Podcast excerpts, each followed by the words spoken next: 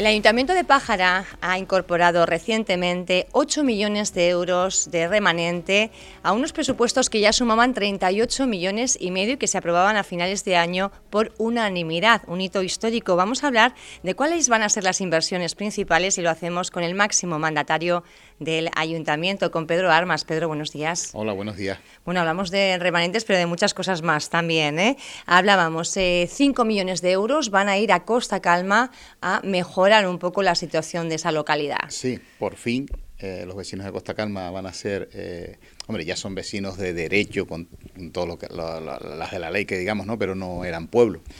Una de las cosas que habíamos hablado es esa, el poder recesionar esa urbanización, como otras tantas.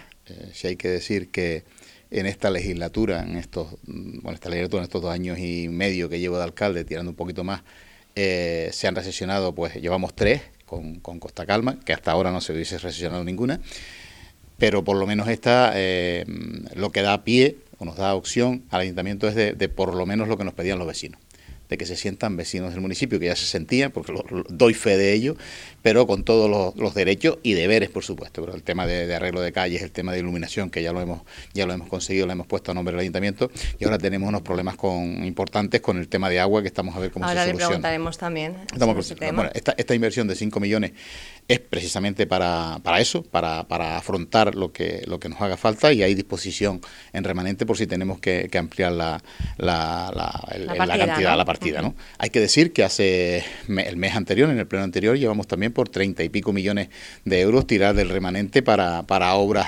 diferentes obras y diferentes actuaciones en general en otras partes del municipio. Ahí también en este remanente aparecía 1 millón y algo de euros, que es para lo de la compra de la finca de Ajuy. Otro hito. Pero, alcalde, permítame, en Costa Calma, ¿cómo va a mejorar la localidad? ¿En qué se van a invertir? Porque 5 millones de euros es una inversión potente, importante. Muy potente. Bueno, la intención nuestra es invertirla en todo lo que es el arreglo de las calles, arreglo de aceras. Por supuesto, si hay que poner alguna, llegamos allá al tenden, la instalación o la recesión de lo que es el agua, y poderla poner en condiciones. El arreglo del alumbrado público y limpieza de todo Cañada, porque ahora mismo estamos ya para sacar licitación lo que es la limpieza viaria diaria, como cualquier otra localidad del municipio, de los pueblos. Y así, pues, suma y sigue todo lo que vaya saliendo, lo que nos vaya pidiendo. La seguridad también es una de las cuestiones que han demandado los vecinos y vecinas de Costa Calma en reiteradas ocasiones. Además, es una demanda desde hace muchísimos años. Bueno, la seguridad viene acorde con lo que estamos diciendo. Si usted tiene iluminación en todas esas calles, en todos esos pasillos, en todos esos caminos, da más seguridad que si va al oscuro. Por supuesto que estamos trabajando con el tema de seguridad, intentando de ampliar la policía local, pero más estoy trabajando a través de la Asociación de Municipios Turísticos, que es una batalla que tenemos como ayuntamientos turísticos, es en el tema de que, oiga, desde el Estado se mire que los servicios básicos, como puede ser hospital, sanidad, estamos hablando, o seguridad, eso va, lo mismo le hace falta al que es residente que al que es visitante, porque Pájara tenemos sobre 22.000 habitantes, pero tenemos 40 y pico mil, casi 44.000 camas turísticas. Uh-huh. Súmelo, estamos hablando de casi 70.000 habitantes. Y tiene usted servicios para 20.000, por encima de 20.000. Nosotros somos el municipio, casi con toda seguridad, con más habitantes de Fuerteventura. No tenemos Policía Nacional. El cuartel de la Guardia Civil que tenemos en Morrojable casi adolecen de más agentes que los que adolecemos nosotros en la policía local. O sea, esto tenemos que tomárnoslo en serio. De momento nos va muy bien. Incluso yo le puedo decir que tengo que felicitar a todos y cada uno de los vecinos de Pájara por las circunstancias que hemos pasado, porque hemos pasado unas circunstancias muy malas, muy, muy jodidas durante la pandemia. Yo creo que usted estará de acuerdo conmigo, que tiene más experiencia que yo en esto, con más conocimiento. Dígame usted alguna localidad de España o de algún sitio donde estén por encima del 80% de paro y no haya habido un levantamiento social. Eso nos pasó en Pájara, y lo pasamos durante casi un año, que se dice pronto. Yo no me diga cómo lo conseguimos, trabajando entre todos, no desde el ayuntamiento solo, también la colaboración ciudadana, pero yo me temía lo peor porque superamos esa cifra y hemos sido capaces de salir adelante y de solventarlo. Hoy por hoy, según ha llegado el turismo, no tenemos pleno empleo, pero sí tenemos prácticamente casi todo el que quiere trabajar encuentra trabajo en los hoteles, y que esto siga así, ¿no? Que hay movimiento. Y después, pues, otras cosas más que estamos trabajando desde la institución para intentar de diversificar un poco lo que es el empleo. Estamos haciendo varias cosas que ya iremos poniendo, porque, como sabe, a mí no me gusta vender humo. Cuando lo tenga lo iré comentando, pero están muy avanzados varios temas que servirán para generar más empleo en el municipio y de diferente calado. En este ámbito del empleo, yo quería preguntarle por una obra emblemática en el municipio, que es Estela Canaris. Su puesta en funcionamiento supondría, bueno, pues yo creo que el pleno empleo para toda Fuerteventura, no solo para Pájara, por sí, toda la mano de obra que requeriría. ¿Cómo están las negociaciones? Vimos que es un proyecto, bueno, pues que en su momento se trató de echar para adelante, pero está muy paralizado. Sí. Luego vemos toda esa zona muy degradada porque va pasando el tiempo y no hay nadie que lo esté levantando. Sí, tiene razón. Nosotros, cuando yo entré de concejal, ¿se acuerdan? Entré de concejal de urbanismo con don Miguel, que era el alcalde en ese momento. Lo primero que nos pusimos es las licencias esas que faltaban para poder desbloquear el proyecto. Nos pusimos, y yo creo que en mes y medio, 2 meses, por ahí resolvimos un tema que venía ahí arrastrándose de atrás. Bueno, tocó la casualidad que después nos vino lo que nos vino encima, hasta donde yo sé, también estoy hablando por hablar, y la empresa pues se quedaría con la parte que se quedó de lo que es el tema de financiación para esa obra. Eso prácticamente se paralizó todo. Si tengo que decir que fue la Riu quien único, pues, reformó el hotel, y el que está de la cadena Sol también, que estaba terminándose, que se uno de abajo en Morro, que se terminó, pero eso se paralizaron las obras y demás. No he dejado de mantener contacto con las empresas, por supuesto, y no quiero tirar campanas al vuelo, pero sí puedo decir que está muy avanzado el comienzo de esas obras, y que espero que pronto se dé comienzo a las obras, lo que significaría, como dice usted, pues pleno empleo, no solo para el municipio, sino la isla de Fuerteventura, y seguramente que tendrá que venir gente de fuera para poder, porque es una obra bastante grande. Pero paralelo a eso hay alguna otra cosita más que también saldrá en el municipio. Estamos trabajando para que salga, pero lo que es el Estela... Proyectos también de establecimientos, sí, de regeneración de entornos, sí, puesta en marcha de otros... De un montón de cosas. Ya le digo, diversificar tanto la parte turística como la parte empresarial de inversiones. Tenemos inversiones en renovables, por ejemplo, proyectos en renovables con inversiones muy potentes, donde va a generar empleo, aparte de lo que significa renovables, va a generar empleo técnico, empleo de esos chicos, nuestros hijos, que los mandamos a estudiar fuera, y luego, pues, si quieren tienen un empleo cualificado, claro, si quieren tener una salida, pues tiene que ser en cualquier otra isla o en cualquier otro punto de España, y no en Fuerteventura. Pues por ahí estamos también trabajando. Estamos trabajando con las nuevas tecnologías, en poder generar, no me canso de repetirlo, porque seguimos dentro de ese mismo proyecto, entra la generación de agua para la zona agrícola, que la estamos perdiendo, el sector primario. Estábamos precisamente haciendo la semana pasada un especial Prefeaga desde la granja experimental de Pozo Negro, y contábamos allí con la edil del área, con Leticia Cabrera, y nos comentaba, ¿no?, que se está perdiendo el sector primario en Pájara. Además, daba algunas cifras que realmente, bueno, pues llevaban un poco a la alarma, ¿no? Claro, el agua es un factor fundamental. Recientemente el Partido Socialista, precisamente, bueno, pues denunciaba los cortes de agua y el estado en el que está la situación de abastecimiento de agua en el municipio de Pájara. Hombre, que el Partido Socialista venga a decir, me parece bien que se preocupen por los vecinos, me parece bien. Y ellos tienen la puerta abierta. Es más, el portavoz está liberado, está cobrando un sueldo y puede venir a verme todos los días que él quiera, y venir y sentarse conmigo. En lugar de sacar la nota, que me parece bien también que la saque, le informa a los vecinos.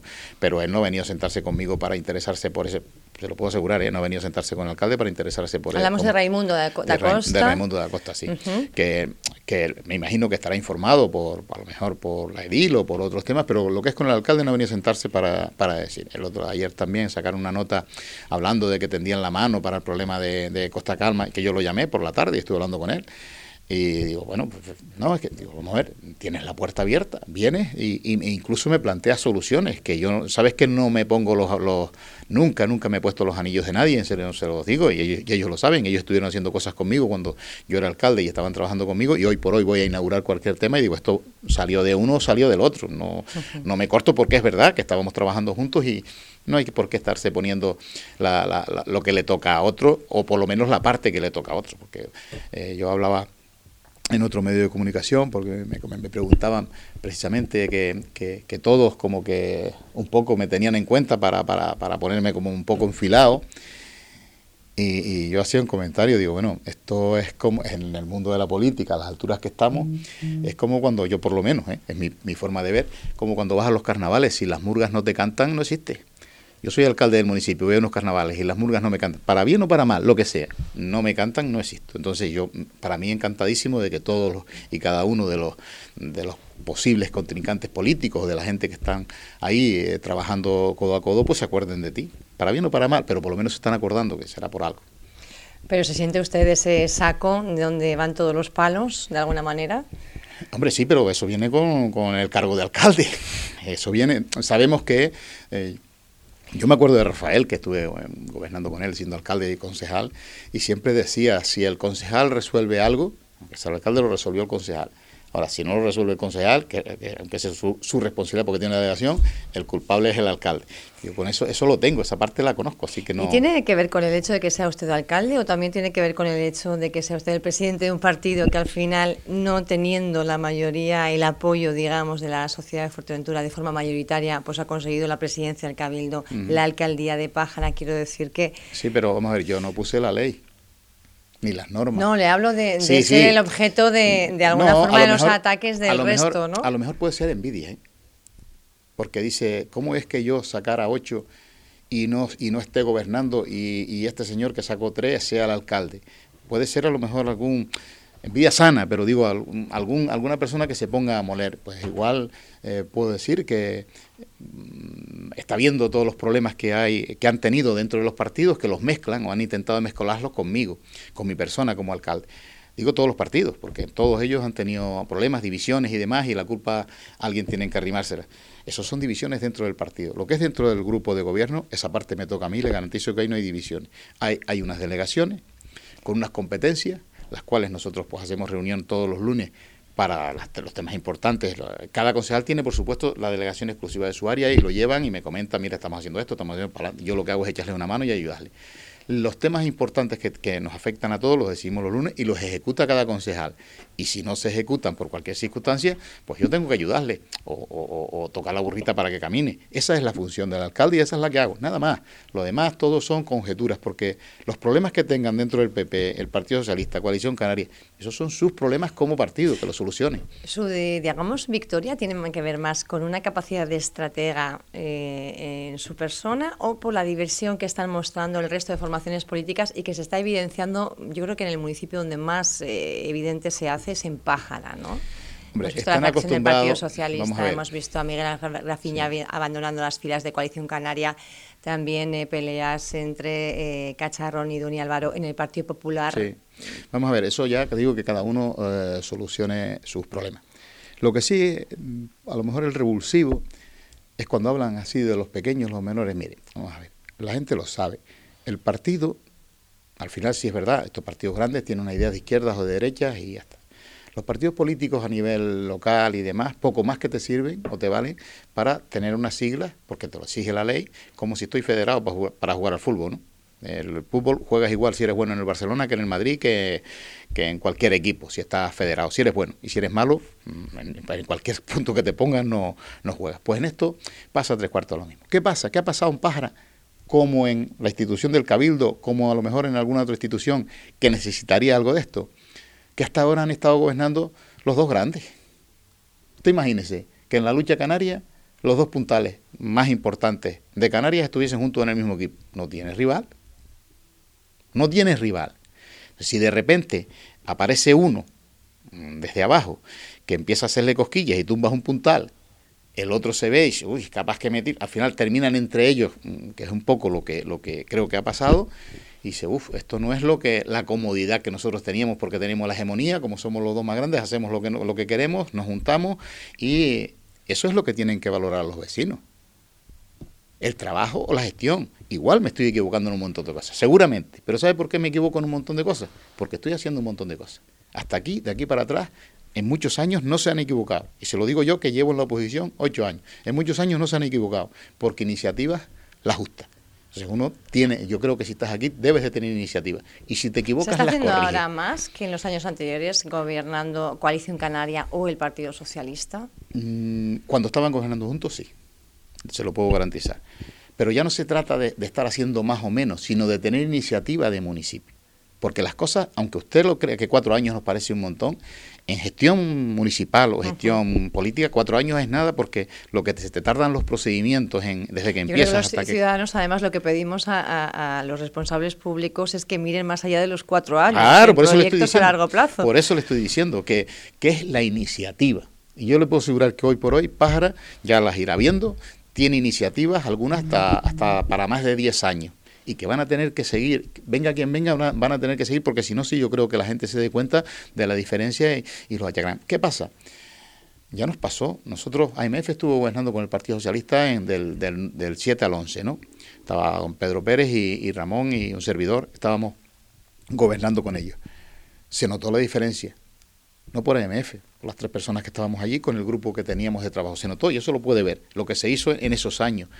De esos años hacia adelante pactó el Partido Socialista con Coalición Canaria, que como le digo, estaban muy cómodos porque tenían gente de sobra, y como somos los más hegemónicos, pues a lo mejor eso a veces cuando estás demasiado cómodo te deja, sin querer, te amormas, te duermes, y tú estás viendo basura ahí, y la ves hoy, la ves mañana, y te acostumbras a ver la basura ahí. Por ejemplo, nosotros le hemos dado una limpieza al municipio impresionante, y lo sabe, desde lo que era hasta ahora, a pesar de la pandemia. Pero eso es lo que ve la gente el día a día.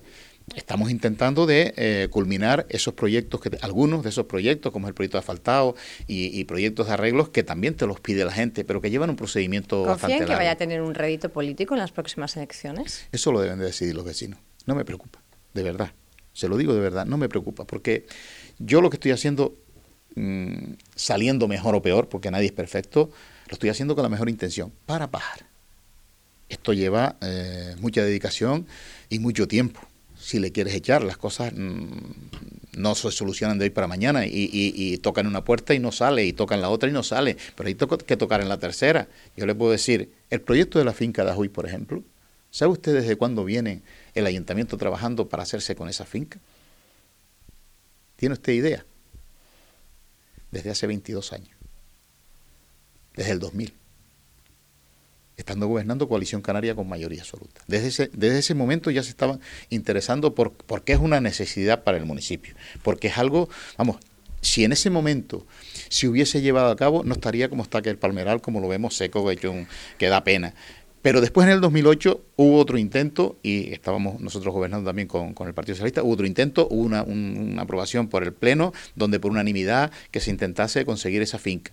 No se, por unas circunstancias u otras no se pudo. Hoy por hoy no lo tenemos, pero casi la tenemos. Eso va a significar un antes y un después para Pájara, para el futuro de Pájara. No estamos hablando de 1 año ni 2.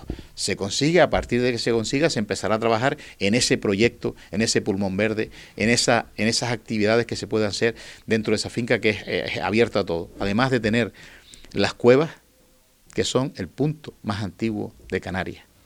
O sea que organizar eso, ponerlo en condiciones, el palmerar, la madre, el agua, bueno, eso ahí cabe lo que usted quiera imaginarse. Vamos a seguir hablando de gestión y luego finalizaremos hablando de política. Lo que quiero decir, porque vamos mezclando, igual nos vamos un poco aturullando. Yo quería preguntarle también por el estado, la situación de Cofete. ¿Qué está ocurriendo? El poblado, la gente pide que sea, bueno, pues una localidad más del municipio, con sus derechos también, a través de pues un plan especial. Sin embargo, la justicia está ratificando condenas a vecinos que han realizado obras de forma ilegal. Bueno, ahí hay controversia, porque la justicia, al final, los jueces lo que hacen es pues impartir justicia con respecto a las leyes, que son quien las hace es quien las hace. No, ellos no hacen las leyes, ellos las aplican, y hay que respetar esa parte. El que hizo la ley, o la norma en su día, a lo mejor, o alguien no hizo los deberes bien hechos. Porque cuando llegó el parque natural allí a esa zona, Cofete ya estaba. Cofete es anterior al parque. Es anterior al parque. A la denominación de calificación de parque natural. Entonces, si Cofete es anterior, el parque invadió a Cofete y no Cofete ha invadido el parque. Pero resulta que nadie puso, ni por parte del ayuntamiento, ni por parte de ninguna institución, lo que había que poner para decir, perdonen, este huequito aquí ya estaba y esto hay que respetarlo. No se hizo.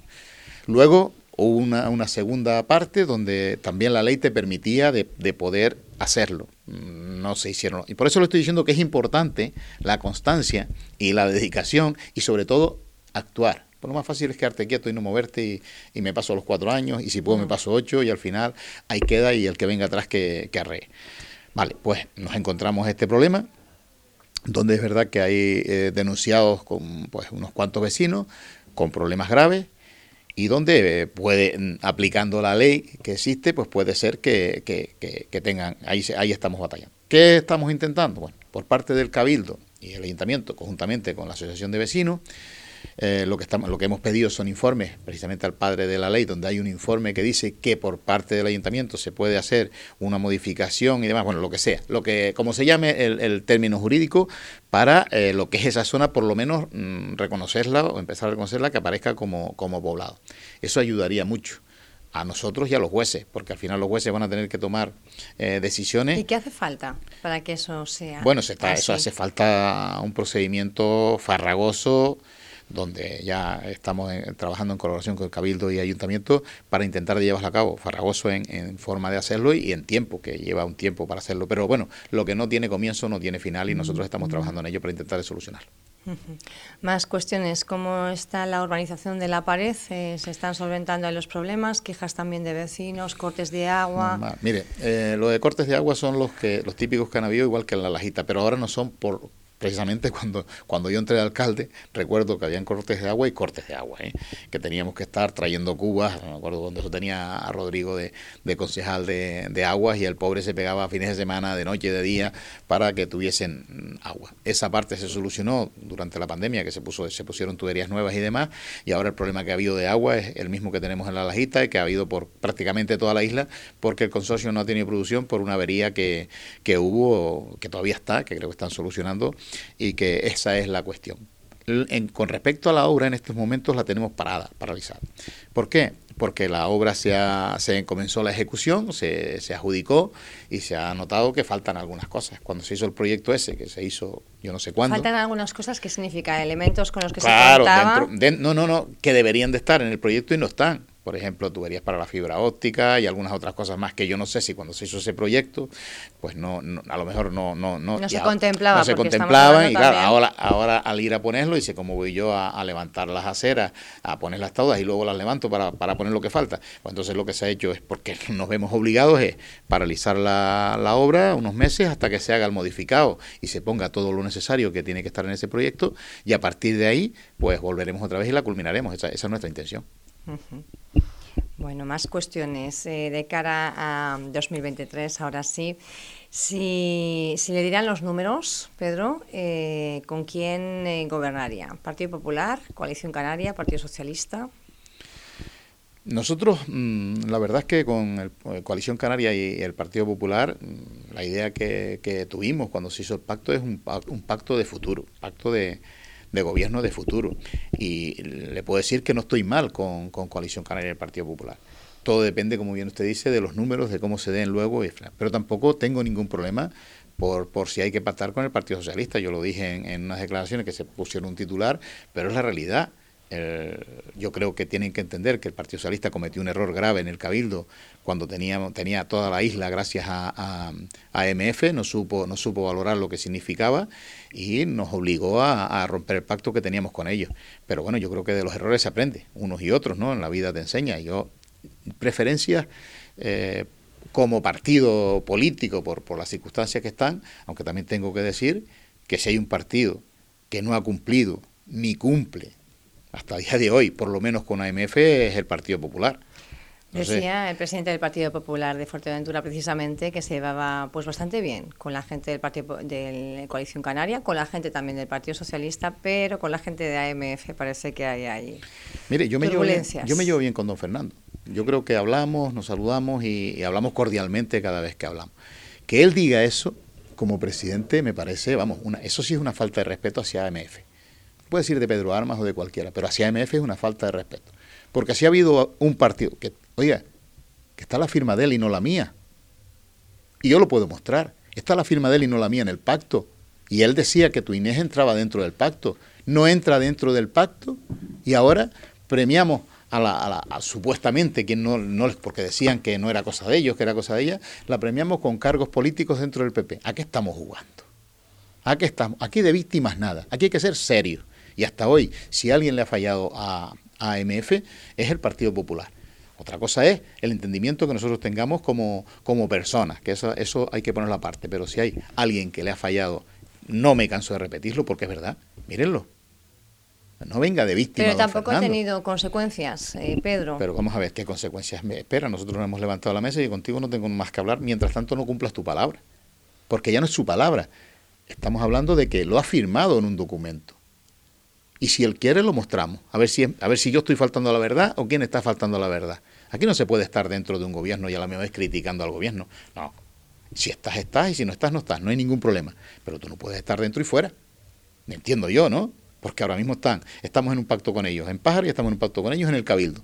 ¿Cómo él se pone que yo sepa, tanto doña Dunia en Pájara y don Alejandro como los del Cabildo, hasta donde yo sé, pues no tienen ningún problema con Pedro o con Sergio en ese caso?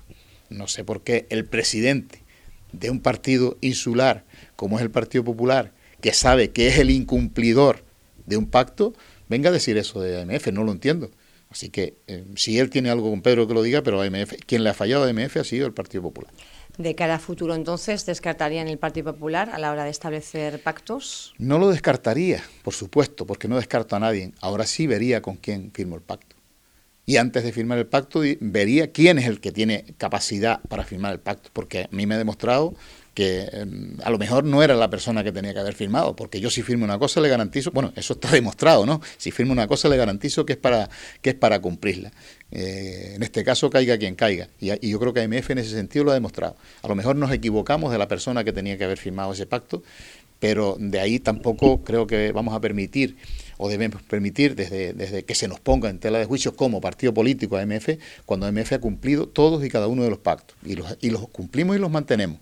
Es nuestra idea. Fernando Enseña no tenía que haber firmado ese documento porque no tenía capacidad para sostenerlo. No, vamos a ver, si él no era capaz o no tenía capacidad para tomar decisiones, no debería haberlo firmado. Eso sí lo digo, porque está la firma de él, ¿eh? No es y con doña María Australia, que María Australia no está ahora, pero ella sí es verdad que habló, me pidió disculpas porque se sintió mal. Fíjese usted la diferencia, ¿eh? Doña María Australia me pidió disculpas porque se sintió mal por haberme fallado, y el presidente insular viene a decir que no habla con los de AMF porque son ellos los que han roto o han incumplido un pacto. Mire la diferencia. Entonces digo que María Australia Navarro ya no está, digamos, en sí, pero antes de irse, como siendo presidente antes de irse, lo estoy comentando, que fue la otra que firmó. Y yo le digo una cosa, no hay ningún problema por pactar con el PP, con quien sea. Ahora, si es verdad que nos miraremos con quién es el que va a firmar el pacto, si es la persona que tiene capacidad o no para firmarlo, ¿no?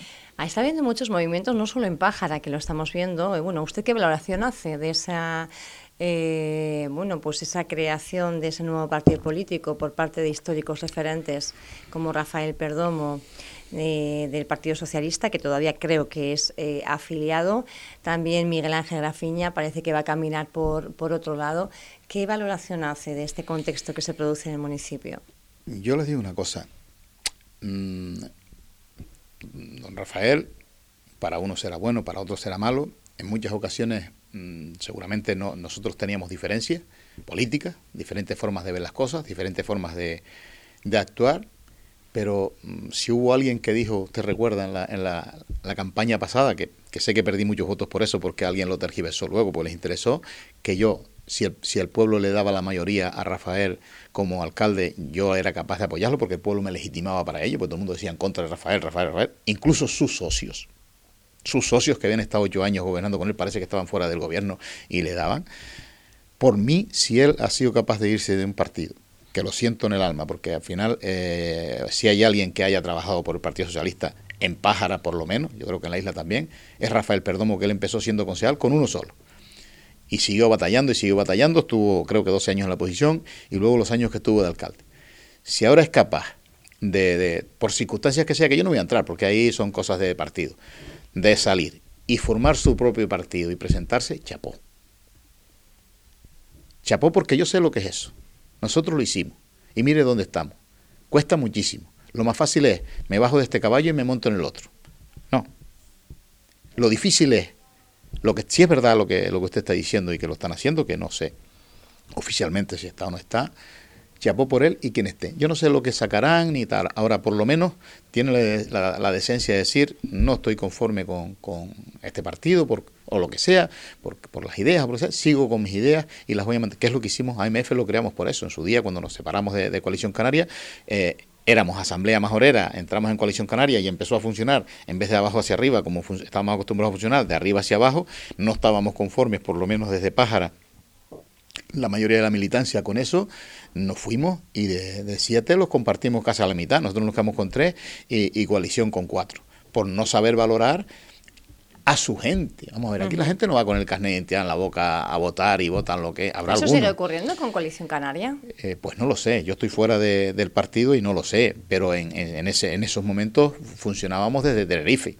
Hay que decirlo, se funcionaba allí. Ahora creo que no, ahora ya creo que están funcionando más, o están intentando de ser más asamblearios y demás y funcionar más desde aquí, pero ahí en ese charco sí que no me meto. Ahora mismo se está produciendo también otra corriente de cara a 2023. Están los partidos, digamos, mayoritarios, ¿no? El Partido Socialista, Coalición Canaria, Partido Popular, pero se está de alguna forma armando también alrededor de lo que es orbitando en torno a Nueva Canarias, pues también un proyecto en el que se integrarían pequeñas formaciones políticas para luego no tener injerencias en las localidades, que cada municipio pueda actuar por su cuenta.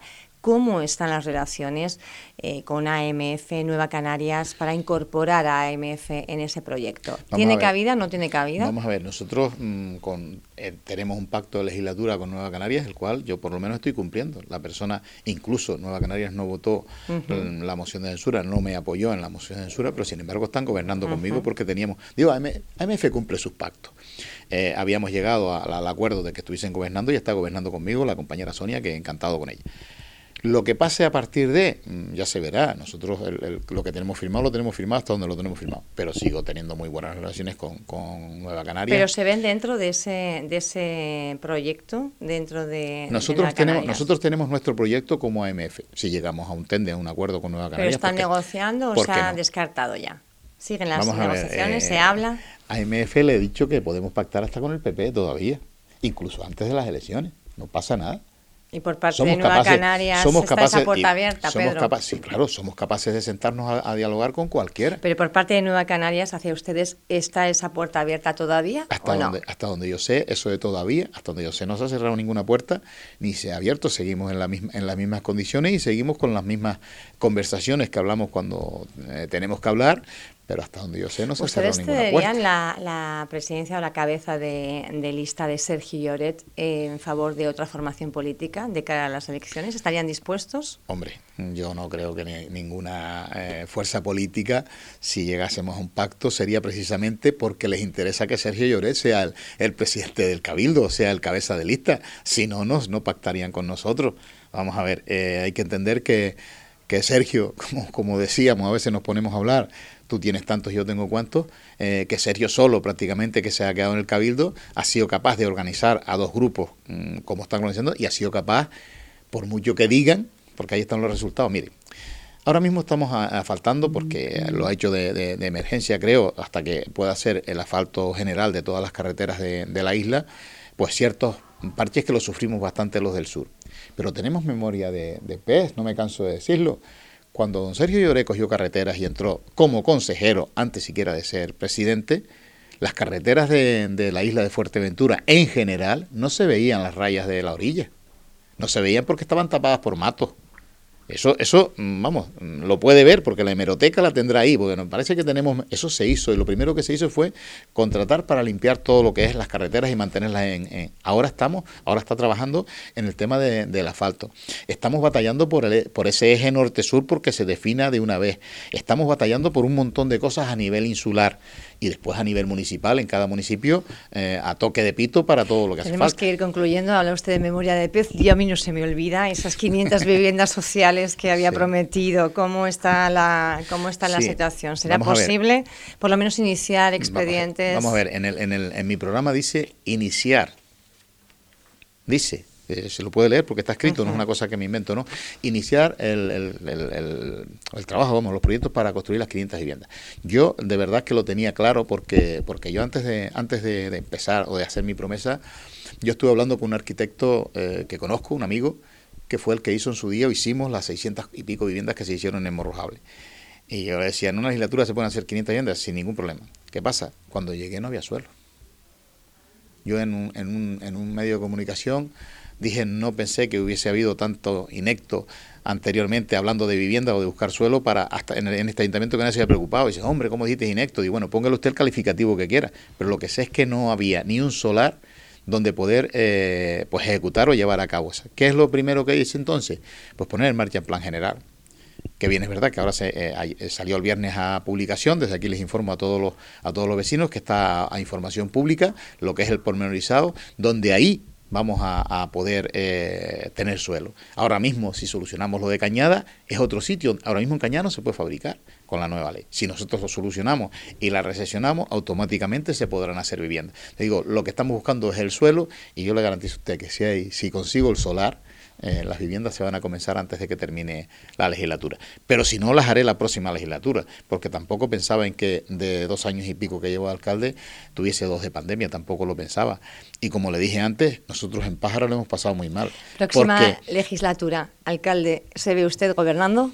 Por supuesto. ¿Como alcalde? Como alcalde, pero ¿sabe qué le digo?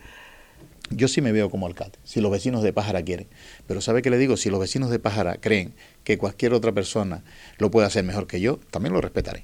Por lo menos han podido ver la diferencia, si han querido verla. Y si no, pues nada, no pasa nada. Yo personalmente estoy haciendo lo que me encanta. No digo que me gusta, me encanta. No ser alcalde, sino me encanta trabajar para el pueblo, resolver los problemas, tener iniciativas, estar todo el día como estoy. Eso me encanta. Y esto lleva también un perjuicio, que es que se lo retiras a los amigos, que a veces me paso meses y no los veo, los que me tomaba las copas, que me las sigo tomando, o un asaderito que hacíamos de vez en cuando. Y ahora le escuchan por la radio. Me escuchan por la radio o la misma familia. Eso también quema. Quema a la otra parte, a mí también, pero a la otra parte. Eso hay que valorarlo. Pero yo como persona, encantado de ser servidor público. Bueno, pues aquí yo creo que él mismo ha puesto el punto final a esta entrevista. Poco más que decir. Gracias, Pedro Armas, por estar con nosotros. Muchísimas gracias a ustedes.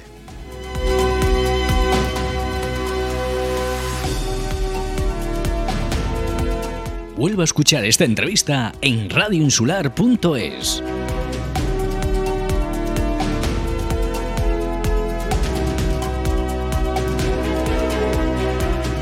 El municipio de Pájara en Feaga 2022, con una amplia selección de los productos del sector primario del municipio. Queso, tomates, frutas, aceites, verduras, con diferentes show cooking en directo para presumir de la calidad de nuestra rica gastronomía. Pájara apuesta porque las tradiciones continúen vivas e invita a todos los visitantes de la feria a degustar estos productos y conocer todo lo que ofrece el sector primario de Pájara. Es un mensaje de la Concejalía de Agricultura, Ganadería y Pesca del Ayuntamiento de Pájara.